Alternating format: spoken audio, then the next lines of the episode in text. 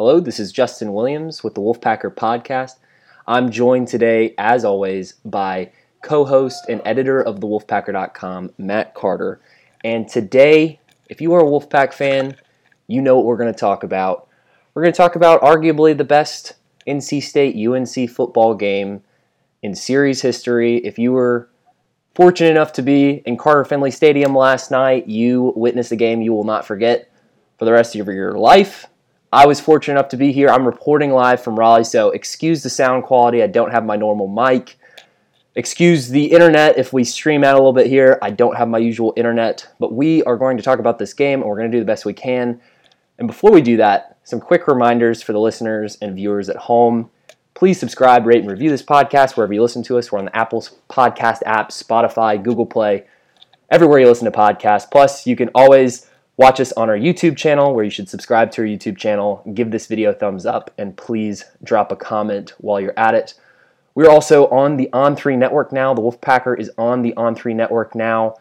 And here's a reason why you should pay a dollar to get an annual subscription to the On3 network, which unlocks all of the premium content on thewolfpacker.com. If you were a member of thewolfpacker.com today, Matt, you want to go down the list of everything that you did and you want to tell the viewers what time you went to sleep last night, uh, covering that game. Well, I turned the light out at 3 a.m. And I'm back at it at about 7.30, 8 a.m. I was right back at it, and we, we had recaps from NC State locker room. We had recaps from UNC locker room. We got every single tweet you could find on social media. We got the, what they're saying. We had a column from yours truly, a column from Justin as well. We had the quick hits with all the numbers and Devin Leary moving up the record books. And uh, also some nuggets about the senior day, which is, if you follow the war room, been, we've been talking a lot about who may walk, who may not walk, and what kind of decisions to look for going forward. So, you know, all of that was uh, part of the package. And a, and a night like Friday night just kind of made it and you and I are talking off the edge. You don't experience that game very often. And then the only time I can recall that, it was on the other side of the coin when uh, we'll mention his name once on the podcast, Giovani Bernard. It doesn't hurt as bad after last night, though.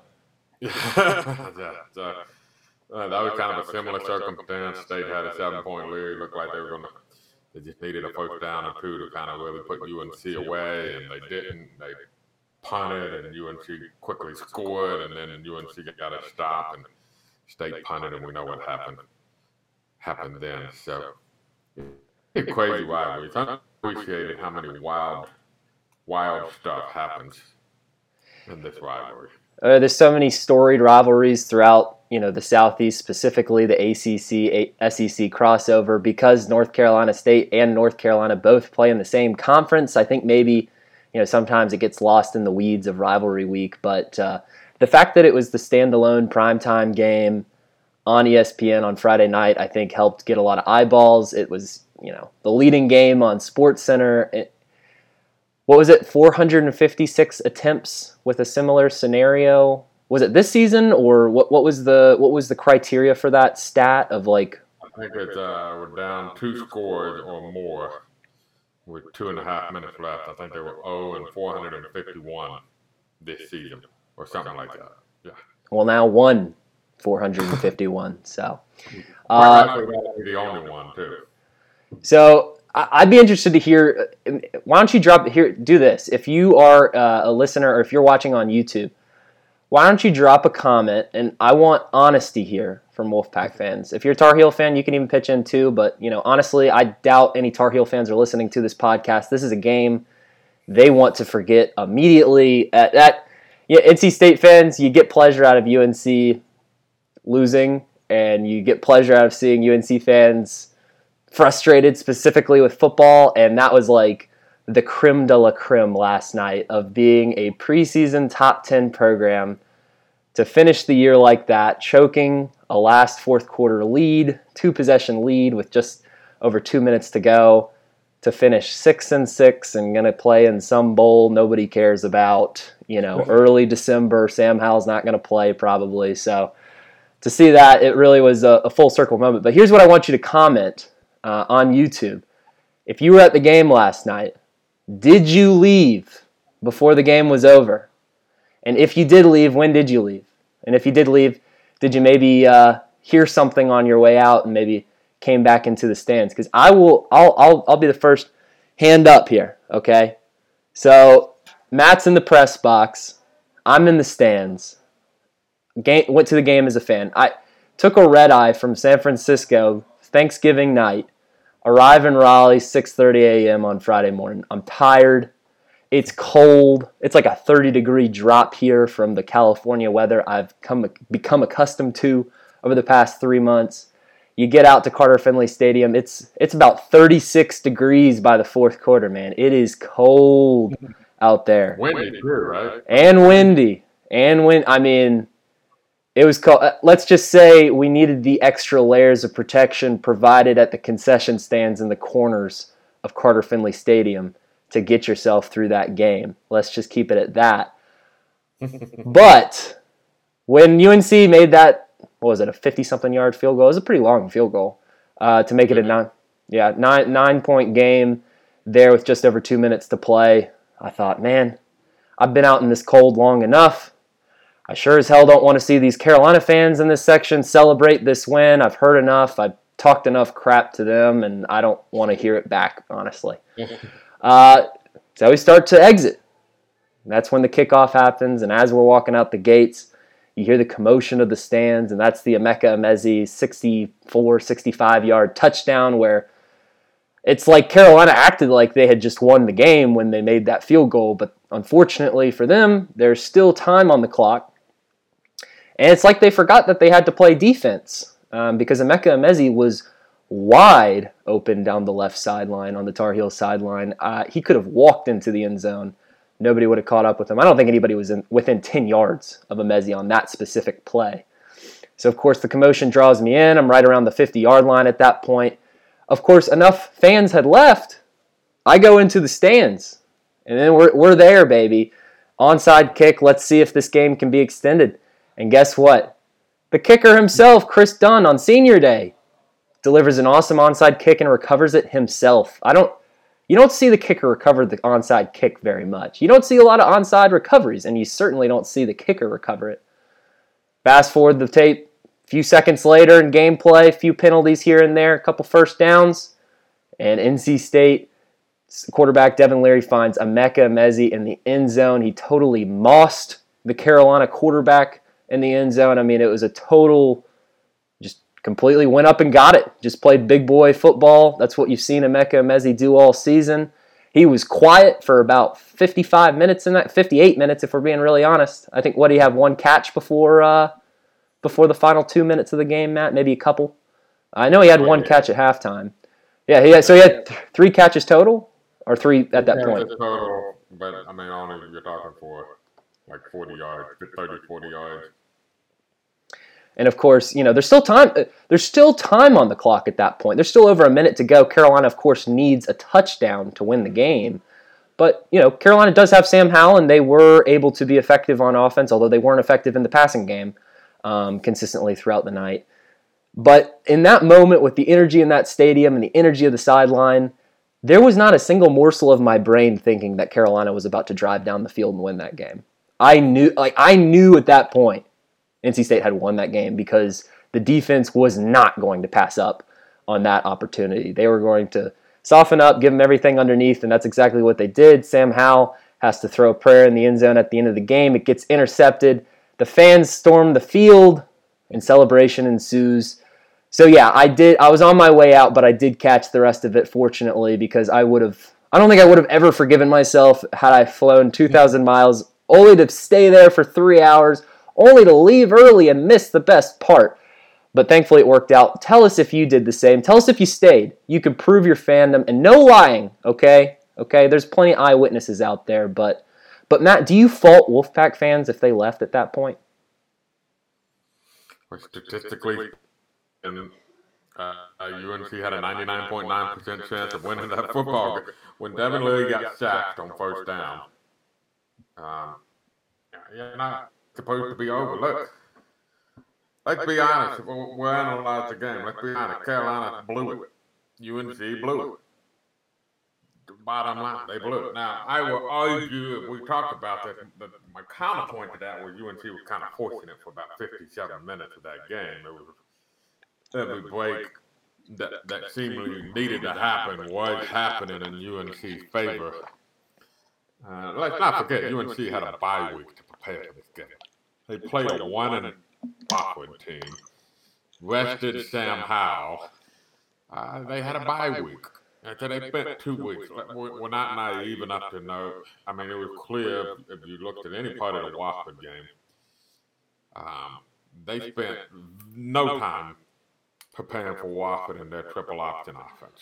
That's why Wofford ran for 200 yards on them. They spent two weeks preparing for NC State. We know that. It's not we're, we're not shocking news here. They'll never admit it, I'm sure. And yeah, but yeah, Mack Brown knows the importance of this game. Um, incidentally, for all the talk that Mack Brown owns NC State, he now goes back below 500 all time against NC State, seven and eight as a head coach against NC State. So not all of that at, at UNC. Uh, one of those losses was at Texas when he took over the head coach of Texas. So, um, so yeah, look, everything was set up for UNC. You add the fact that NC State was more short-handed than we thought, and I, you know, we'll say some more details later about how it unfolded. But there was one of those, you know, last-minute type things where NC State ended up being more short-handed than anticipated, throwing that the flu was going through the team. Um, and that the ball was bouncing UNC's way for 57 minutes. The last two minutes of the game, yeah, UNC blew it. I mean, give take credit for taking advantage of it, but UNC blew it, and of course you don't blame fans for, you know, you're to, in a big game, it ended up not meaning as much. um, as NC State fans would have hoped. Obviously, Boston College uh, did NC State no favors, and, and Kudos to Wake Forest. Well deserving Atlantic Division champion, even though I'm not a believer that Wake Forest is much better than NC State. But with all that still on the line on Friday night, and it's one of those games that NC State fans probably feel like they've seen way too much over the years. And I'm sure they were getting ready to go to Twitter and the Wolves Den message board and unload. of course, I don't. I don't necessarily blame. Uh, that's a frustrating. You were set up for a frustrating loss, and then, and then, uh, blown covers. That's exactly what it was. It was, a, it was a cover two safety bit on the the slot receiver. Corner is releasing because the corner was supposed to take the slot. Um, he releases the message to the safety. The safety took the slot too. That leaves the message. Um, and you saw a 64 yard touchdown. I have no idea really what the UNC player was doing on that onside kick. I kind of wondered if he, and I say this as a Carolina Panthers fan and a Cam Newton.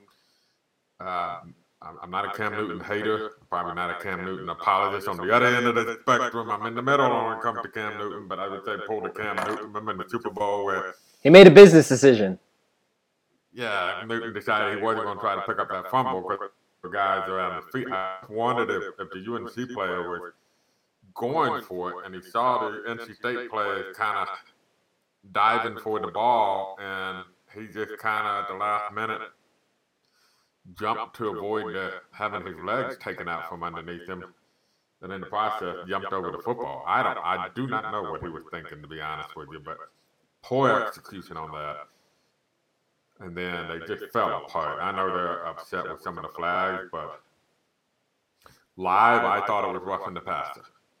I look at the replay, it's close. But live, it looked like roughing, roughing the passer. It looked like he got him high right under the chin strap, and it looked like he put, uh, piled him into the to the ground. Um, and then you had the pass interference. Was it uncatchable? It may have been, but if it was uncatchable, then it was one hell of a defensive hole. Because Storm Duck was completely on a double move by Devin Carter and did what a good corner do, which is grab the hell out of the guy, not let him, not let him score there, because he knows that if they grab him, Devin Carter got a touchdown over his head. So holding a pass interference, whatever. UNC was imploded at that point. Uh, and actually, the safety on the touchdown made a good play. He just got beat. Mhm. 50 50. Yeah, he read it. It was maybe a tad bit late reading it, but he got there in time. He was in position for the interception. That was just a fifth year senior, Emeka Emezie, six foot three, 220 some, 230 pounds. Older guy who has seen everything and been through everything in the ACC, basically telling Cameron Kelly, sorry, this is my football. You're not getting it. You know, and that's the nice I can possibly put what happened. He, he mossed him. He mossed him. I mean, it, it. I would not be surprised to see that on. Uh, I forget. I think ESPN does that segment before Monday Night Football. Maybe tune in this Monday to see if Emeka Emezie will get a feature on. Uh, you just got mossed.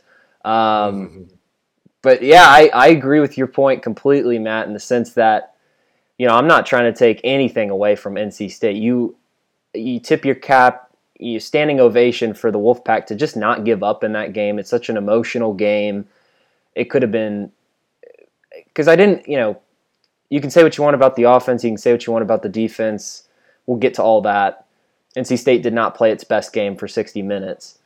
But I thought it played, you know, good enough to be in a position to win at the end of the game. Clearly, that you know that's why that's that's why you never quit. It's why it's why there's 60 minutes in a football game, and and when you're dealing with college kids and you're dealing with you know the the emotions of a rivalry, it'd be really easy for that for NC State to have given up in that situation, to just run the clock out, feel sorry for itself, and accept its you know incoming defeat. But it didn't. It kept playing, and and, and Carolina didn't keep playing, and you know it's it sucks for them because they blew it. NC State has blown it several times in the past. As for the comment about the officiating, quite frankly, you know, being in the stands, it's really hard to tell. It's just really hard to tell if you know something's really a hole. It, you can't really tell how well a game is officiated from the stands. You really got to watch a game on TV because you got to get the close-up view. Um, but what would a Carolina fan tell an NC State fan who is complaining about officiating costing the Wolfpack a game? What would a Carolina fan tell an NC State fan? They'd probably give them a little head tap and say, "Oh, it's okay, little brother. Uh, tough luck." You know, classic NC State fan complaining about the ref. So, you know what? You know what really makes UNC fans the most angry when it comes to this rivalry? The worst uh, insult you could give a Carolina fan is that you're acting like an NC State fan right now. That is something they never want to hear. They don't want to. They don't want to think that they are anything like NC State. But the funny thing is, these football programs are like the Spider-Man meme. All-time success. You look at the track record. You look at all-time winning percentage. Yes, I know over 111 years that North Carolina has a winning football record over NC State all time. But if you look at anywhere close to what the modern era of college football is, or you know, to the point where we're looking at uniforms that are recognizable or a game that is rec- mm-hmm. recognizable to today's college football, it's a 50-50 type of series.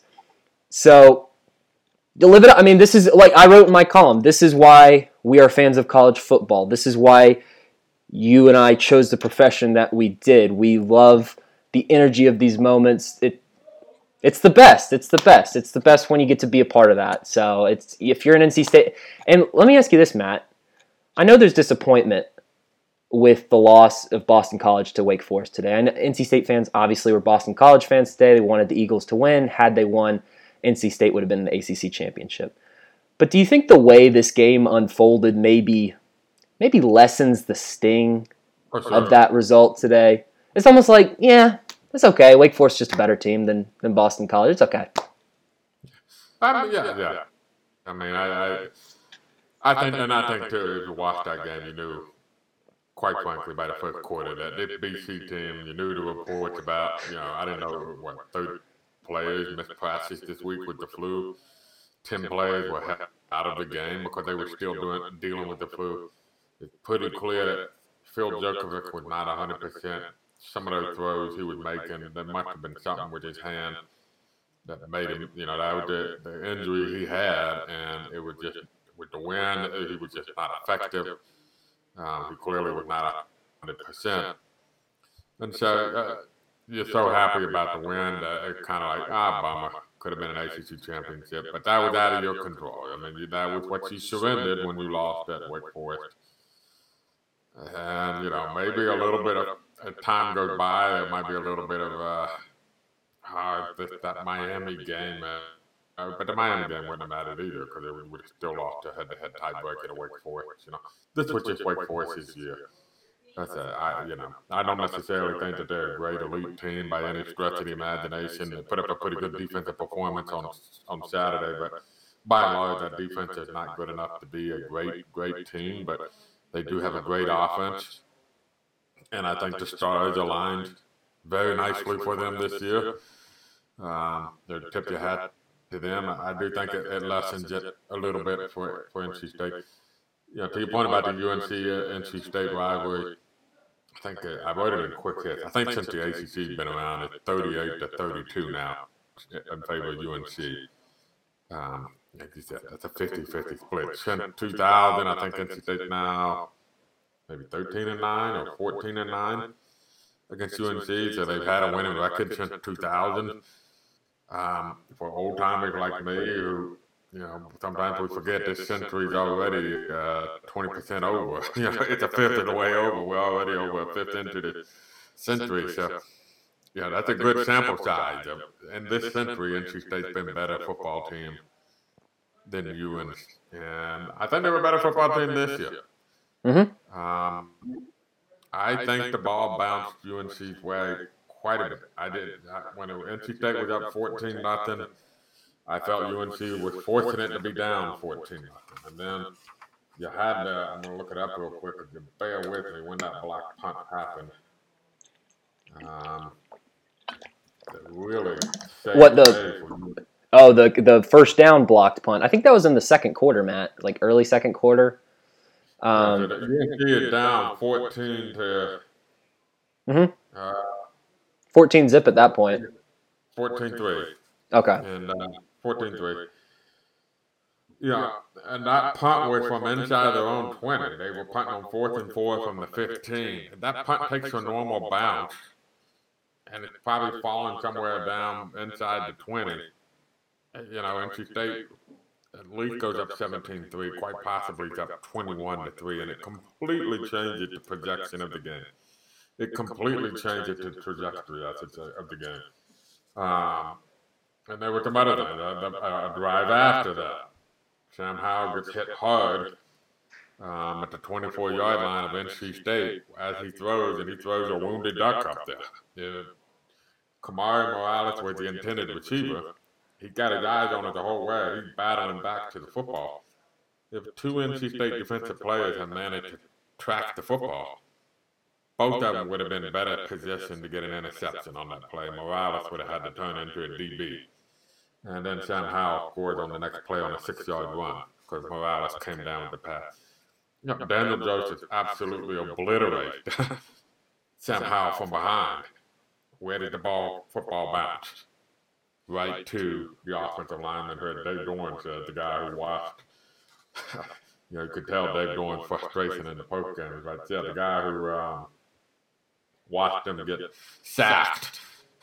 You know, standing there because he'd been beaten so badly, basically, he was able to jump on the football because it bounced right to him. Yeah, Jakeen Harris had a pick six. Yeah, with what, about eight minutes to go in that game? That would have put NC State up in front. Did on third and goal, and, and UNC ends up kicking a field goal to go up 27 21. Just so many instances like that where things were going UNC's way for 57 minutes. And I go back to this was a defense that was so short-handed, playing against a team that had two weeks to prepare for you, against a quarterback who maybe he wasn't 100%, but he was also well-rested. Um, yeah, same on UNC, quite frankly, for not finishing this baby off. They were, they, they were given the gift from the football gods to pull off this win, much to the agony of NC NC State fans, and it's like the football gods at the last minute said, "No, no, you guys don't deserve this." And it would have given Mack Brown an opportunity to make chicken salad out of chicken, you know what, from this season. Just it, it, it'd be a lot easier to once again win the offseason by saying, "Oh, we went seven and five, winning record. You can go maybe win a bowl game. Eight and five seems like when you have eight wins, it seems like you're a better team than you really were, maybe." and you beat your in-state opponents. We're the you know so-called state champions. Everybody likes to trade off that term when they actually beat you know everybody else in the state. But but no, there's there's no way to put a bow on this season for UNC. It was an epic failure for North Carolina. Anybody that is projected to finish in the top ten of both the AP and the coaches poll in the preseason, you'd expect their floor to be you know top 25 at least, eight wins at least especially when you play in the ACC Coastal. So six and six, and you got into a bowl with a Wofford win. Congrats, enjoy it. Um, anyways, yeah, I think they're better than their record. I, I think if you look at UNC and you look at their season, you have to you have to seriously question the coaching. I mean, that's just the bottom line. I don't, I don't know the ins and outs of UNC, but that's a team that lost to Pittsburgh in overtime lost to NC State in the most improbable fashion and beat Wake Forest at home. They're probably the three best teams in the ACC, along with Clemson, right? And they clearly can hang with those teams. Mm-hmm. They have the talent. Yeah, sounds like to me that they, I think that you know, they got to look a long, hard look at that coaching performance this year. But Sam Howell going to the pro, what a what a warrior performance, by the way, from Sam Howell. Yeah, even if you're an NC State fan, you tip your hat off. He didn't look hurt. he he might have been in pain, and it, he took some hits, man. He took yeah. he took some hits. Yeah, and he played his butt off, and you know likely going to the pros. And in three years, UNC went 21 and 16 with him as their quarterback, and that's you're going to look back on that much like NC State fans probably look back at Russell Wilson and wonder how did we not win an ACC title, or with Philip Rivers, how did we not win an ACC title with those guys at quarterback, two potential Hall of Famers in the NFL? I don't know how it'll end up being that good in the NFL. We'll see. But uh, certainly in my lifetime, the best quarterbacks UNC's ever had. And I mean, the numbers the numbers suggest he is the best all time quarterback there. Uh, yeah, they did go to an Orange Bowl, but they kind of backdoored into that. It wasn't necessarily, you know, the traditional get the Orange Bowl. And in the other two regular seasons, they went six and six. Again, that's a wasted opportunity on their part, but that's their problem, and that's not NC State's problem. And um, so, should yeah. we look? We've been, you know, talking about the rivalry, you know, taking our taking our shots at UNC. Um, let's let's maybe talk a little bit about where we could be constructive, constructively critical of the Wolfpack's performance on Friday night because, as I mentioned, Matt, I 100% agree with your point that you said NC State's just a better team than UNC this year. The only you, want to know how you can, you know, come to that conclusion. NC State won a game where it it probably gave a C plus you know, take out the two, first two minutes of the game and the last two minutes of the game, we're really more talking about like a C minus type of performance, and that's probably being generous. Carolina, on the other hand, really had to g- deliver an A A plus performance to be in this game to even get itself to that point. And when you look at the rosters, I mean, NC State was really banged up. It was a team that even you know flu or no flu, it was already a banged up team. You look at that defense that's gone through so many injuries. I don't think we really give it enough credit for the way this defense has continued to deliver. Yes, you've seen some cracks in the armor against the stronger offenses like Wake Forest, like North Carolina, with those absences of linebackers like Isaiah Moore and Peyton Wilson. But you know, you look at you look at the other sideline. Carolina had a pretty healthy roster um, to, to field yesterday. So, you know, a banged up team, given an average, maybe a little bit below average performance for most of that game, ending up beating a team that gives its A performance. I think it's fair to say that Team A is a better team. Um, but as for the you know parts that kind of made me scratch my head a little bit just looking at the stat box after the game, 297 rushing yards for North Carolina, Matt. Um, what do you make of that? Because NC State's run defense has been excellent all season, and unfortunately, this outlier of a game is really going to skew the in-season statistics. Where, you know, if we're going to do a season reflection type of story, we could look back and say NC State had the, you know, 12th ranked rushing defense this season. This is going to drop them a little bit because of this outlier here. There had been no game this season where NC State had gotten burnt like that on the ground. Now, I understand from a schematic standpoint, they were selling out against the pass.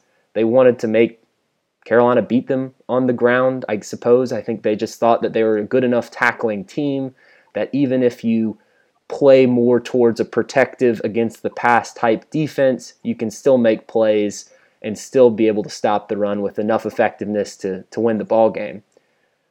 What do you what, what did you see that led to? I mean, yes, there were some great runs by Carolina. You have to tip your cap to some of those runs as well, but it just was not a sharp run def- defensive performance for NC State yesterday. I was the worst of the year. Look at the three teams that had modest to good success running the football. Uh, you're going to notice a pattern. Syracuse ran for 170 yards, 5.2 yards per carry. Most of that, that, that number kind of skewed. About what? half of that came on two plays. Over half of that came on two plays. Um, you move those two plays, and then the numbers get way down. Uh, Louisville, 41 carries for 215 yards, 5.2 yards a carry. UNC, 40 carries, uh, 41 carries, 297 yards, 7.2 yards a carry. You know, where what the common denominator in those three teams? Those were the three teams that NC State played that had a legitimate running threat at quarterback. And Sam Howell, I think he may end up close to a thousand yards rushing, uh, somewhere in the ballpark of that. Uh, Garrett Shrader and Malik Cunningham are among the league leaders in rushing too. I think that QB one game gave NC State defense some problems. Um, I think the bounce back run, the cutback run that UNC got some big yardage where they're running back. You know, NC State sometimes do what we call slant the defense, which is basically they kind of not to say guess is a bad word, but they read their keys and, and slant towards what the run is expected to be. Sometimes that opens you up to cutback lanes that you see in the zone blocking schemes a lot. And the key to offsetting that is having good tackling. And if it's not a good tackling game by NC State, I think they would be the first to tell you that. They missed some tackles. I don't know if the navy blue pants for UNC had some uh, Vaseline on them or something like that that made, you know, made the Wolfpack players just seem to bounce off of them. Um, so, yeah, I give you. I think the main thing you have to do is give UNC credit that they were physical. They were running back. British Brooks ran hard. Sam Howell ran hard, and sometimes have to say we weren't physical enough. And the NC State was not physical enough against the run on defense. So and quite frankly, on the other side, they were physical running the football. And I think my second uh, uh, critic, what, what, what, would the term you use? Constructive Con- criticism. Constructive criticism. Uh, would be that there was no reason why Bam Knight should have had nine carries in this game when he ran for 69 yards and averaged 7.7 yards a carry. For that matter, Ricky Person ran 11 times for 63 yards 5.7 yards a carry. And the number of times that those two running backs were hit in the backfield and stopped for a loss? Zero. I, don't, I, don't, I don't remember it. Uh, so that, and even you had a reverse to Thayer Thomas, we got 11 yards. So you're 21 times you drew up a design run. You running the ball really good. That's 143 yards on those 20, 21K. And again, you end up throwing 31 passes. Leary gets credit with eight runs, but I think only one of them was a design that he actually kept on an RPO. Most of those were sacks, and one was a scramble. So it goes to show you that they called up to 39. I mean, it's just, it is a little bit of head scratching when you know that you can run the football and you chose not to do it. And the, the, the touchdown drive they had in the second half to stop the bleeding was on the strength of the running game. Yeah, how'd they get there? Yeah. So that would be my other constructive criticism was Yeah, I get where the run the run game was struggling in ACC play. I get it. They did not run well against BC and Miami and Florida State um, and Louisville. Ran awful against Louisville. But that doesn't mean you abandon it, what they kind of did. Not necessarily in the Syracuse game. I think that was a product of the pace of the game and how it played out. But against Wake and UNC, two bad run defenses, I think they were running the game. There was, there was room to run, and NC State didn't take advantage of it. Well, particularly when Devin Leary's not having his signature, you know, productive night this season. It's, you know, you look at his final stats 19 of 30, 247 yards, four touchdowns. You think that's a pretty darn good game. But then when you take into consideration that, let's see, what, 80 of those yards and two of those touchdowns were on two throws in the final two minutes, one of which is a wide open Emeka Emezie, and the last of which.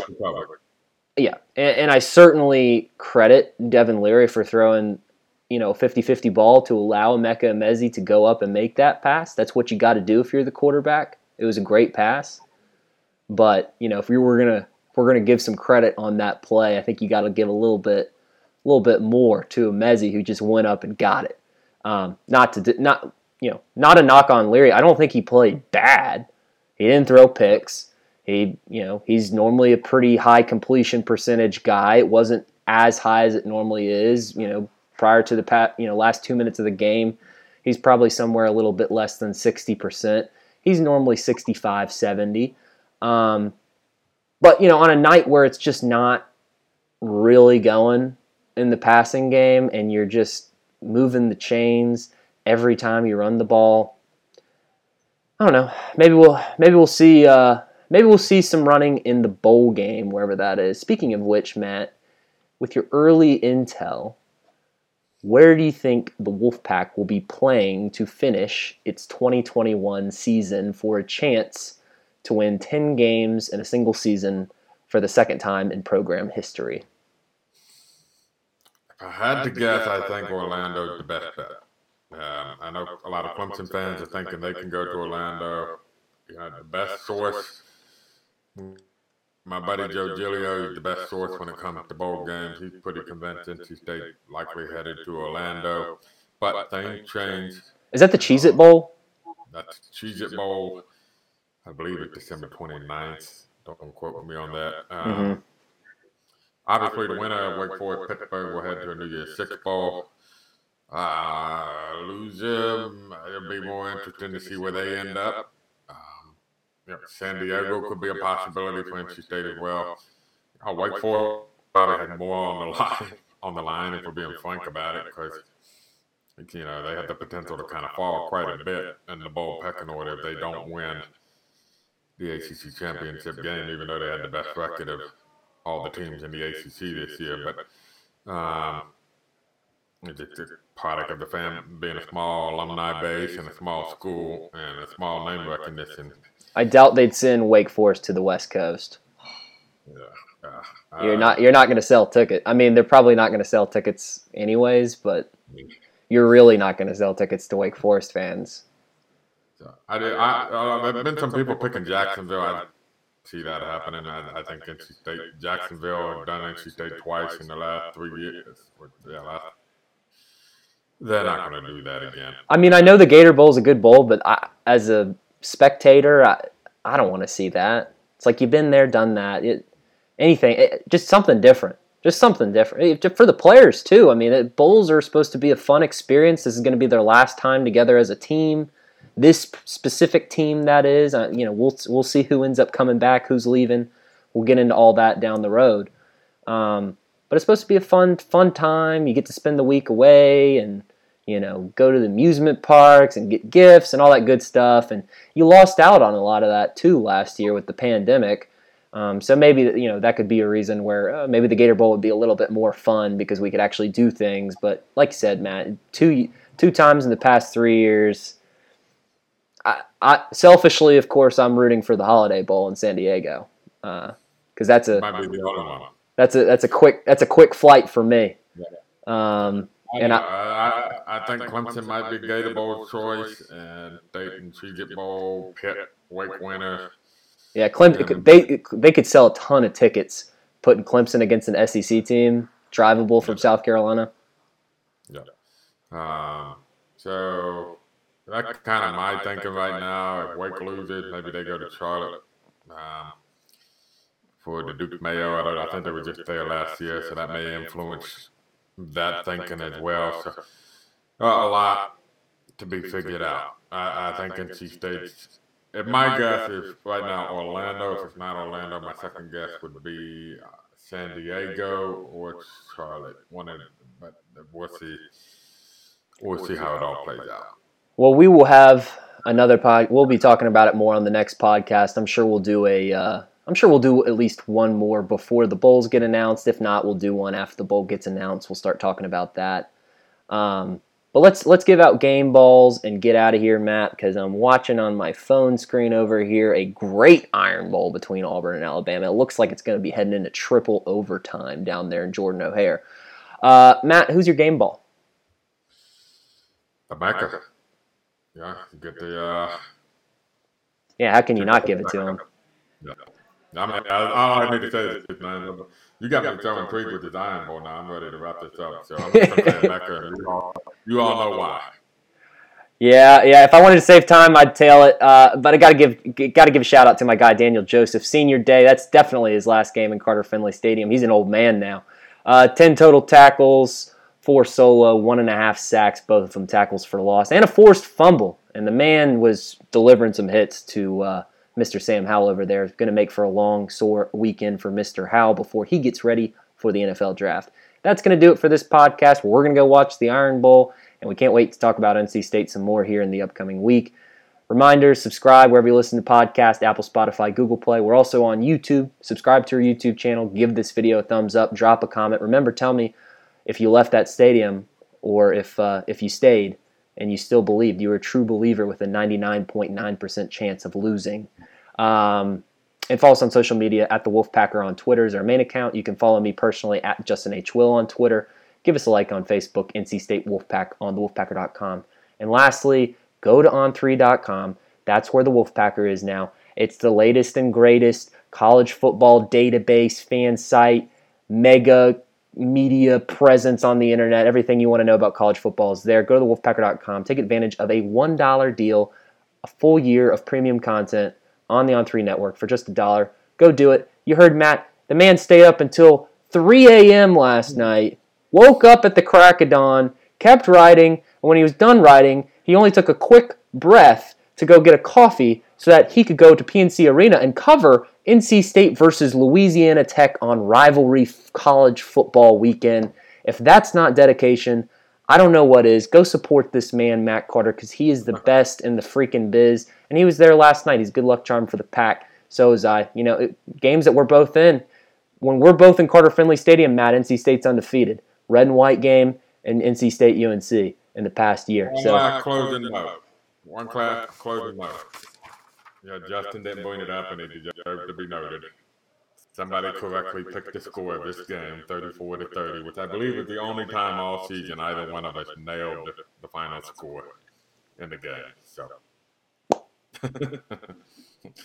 and read my recap too. You'd you'd love my analysis in the prediction even better than you did before the game, knowing the end result. Because I called North Carolina Wake Forest light. Their offense is good, but their defense sucks. And I was so right about it. They're Wake Forest light. So there you go. NC State fans, enjoy it. Enjoy this moment.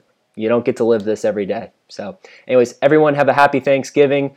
We will be back soon. Thank you for listening. For Matt Carter, this is Justin Williams, and this has been the Wolfpacker Podcast.